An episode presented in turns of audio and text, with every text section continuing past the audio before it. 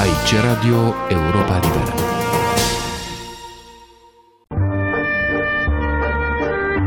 Cultură și politică. O rubrică de Victor Eschenazi Moroșan. Se întâmplă rar să ai șansa de a descoperi în arhive un interviu, dacă nu inedit, cel puțin complet uitat și rămas necunoscut, cu o mare personalitate a vieții culturale. Zeci de ani, vocea lui George Enescu a fost ilustrată în exclusivitate de cele 20 de emisiuni radio înregistrate la începutul anilor 50 de criticul și animatorul muzical Bernard Gavotti. Chiar dacă, mai mult decât instructive și pasionante prin conținutul lor, emisiunile amintite urmau un scenariu scris pe care cei doi protagoniști îl interpretau în fața microfonului. Întâmplarea a făcut ca din aceeași perioadă să se păstreze un al doilea, mult mai scurt interviu, realizat live cu maestrul român și difuzat pe postul France Inter de către un alt intelectual originar din România și el refugiat la Paris, al cărui nume de autor a fost Robin Livio. În cazul amândouă, Enescu și Livio se poate vorbi de un destin comun, ca refugiați pe parcursul instalării regimului comunist în România, chiar dacă istoriile lor sunt diferite. Cea a lui George Enescu, plecat într-un lung turneu în Statele Unite pentru a se stabili apoi definitiv în Franța, este bine cunoscută. Cazul lui Robin Livio este practic necunoscut astăzi în România. Născut într-o familie de evrei sefarzi în 1917, ca Ruben Levi, tânăr poliglot de mare talent, stăpânind perfect între altele limba franceză, actor și regizor în compania teatrului evreiesc în ajunul celui de-al doilea război mondial, trimis într-un lagăr de muncă în cursul persecuțiilor antisemite, revenit la București și relându-și activitățile la încheierea războiului, viitorul Robin Livio avea să plece pe ascuns din România după ce un prieten îl informa că risca să fie arestat pentru opiniile sale neconformiste.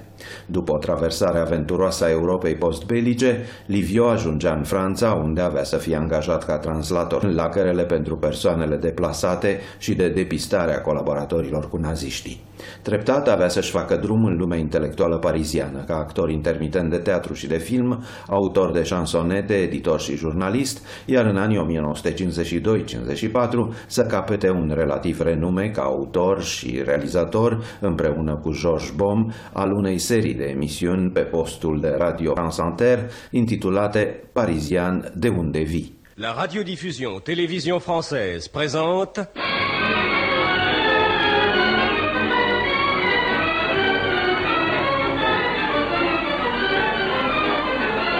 Parisien, d'où viens-tu?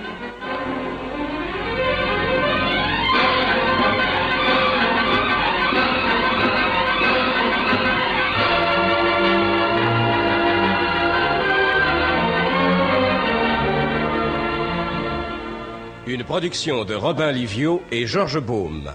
Textes et documentation de Cel Robin puțin trei dintre aceste emisiuni au fost dedicate unor mari personalități culturale originale din România, între cei intervievați aflându-se actori ca Marie Ventura și Alice Cocea, scriitor Eugen Ionescu și muzicieni Stan Golestan, George Enescu, Marcel Mihailovici. Interviul cu George Enescu a fost difuzat pe France Inter la 23 octombrie 1953 ca parte a unei emisiuni despre muzicieni din România, Polonia și din alte părți. Un program în care era intervievat și compozitorul și criticul Stan Golestan și evocat succint din Ulipati. Toate interviurile urmează același tipic, cu scurte evocări ale locurilor de origine ale artiștilor și ale primilor lor pași. Spre deosebire de emisiunile scenarizate cu Gavoti, aici George Enescu vorbește cu o voce așezată, normală pentru o conversație amicală, căutând uneori expresia cea mai bună, repetând aproape ca un tic formula franțuzească Nespa, nu-i așa? Rare ori întrerupt de către Robin Livio, care își limitează întrebările la formulele cele mai simple și scurte posibil. George Enescu spune între altele despre tinerețea sa, Et, mais je voulais être indépendant et sur mes propres pieds. Et j'ai refusé toute aide, n'est-ce pas Sauf alors quand je venais faire de la musique au palais. Là, Vroiam să fiu independent pe picioarele mele și am refuzat orice ajutor, exceptându-l pe cel când vroiam să fac muzică de la Palatul Regal, iar acolo eram numit ca muzician al curții. Cei care i-au influențat creația la început au fost, spune el, Wagner mai întâi, apoi Brahms. Pe Bach l-am cunoscut mult mai târziu. Pentru Mozart am avut nevoie de timp, fiindcă la început eram puțin influențat de o idee pur și simplu falsă, că purta perucă, iar eu nu iubeam ideea de perucă. Marile sale opere desmint așa ceva.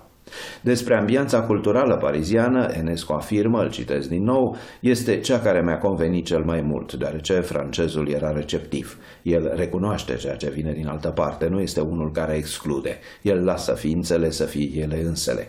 Am găsit un teren care nu mi era ostil, în consecință era deja foarte mult. Nu mă forța să gândesc altfel. Am ascultat sfaturile, dar ei mi-au spus, fiți dumneavoastră înșivă.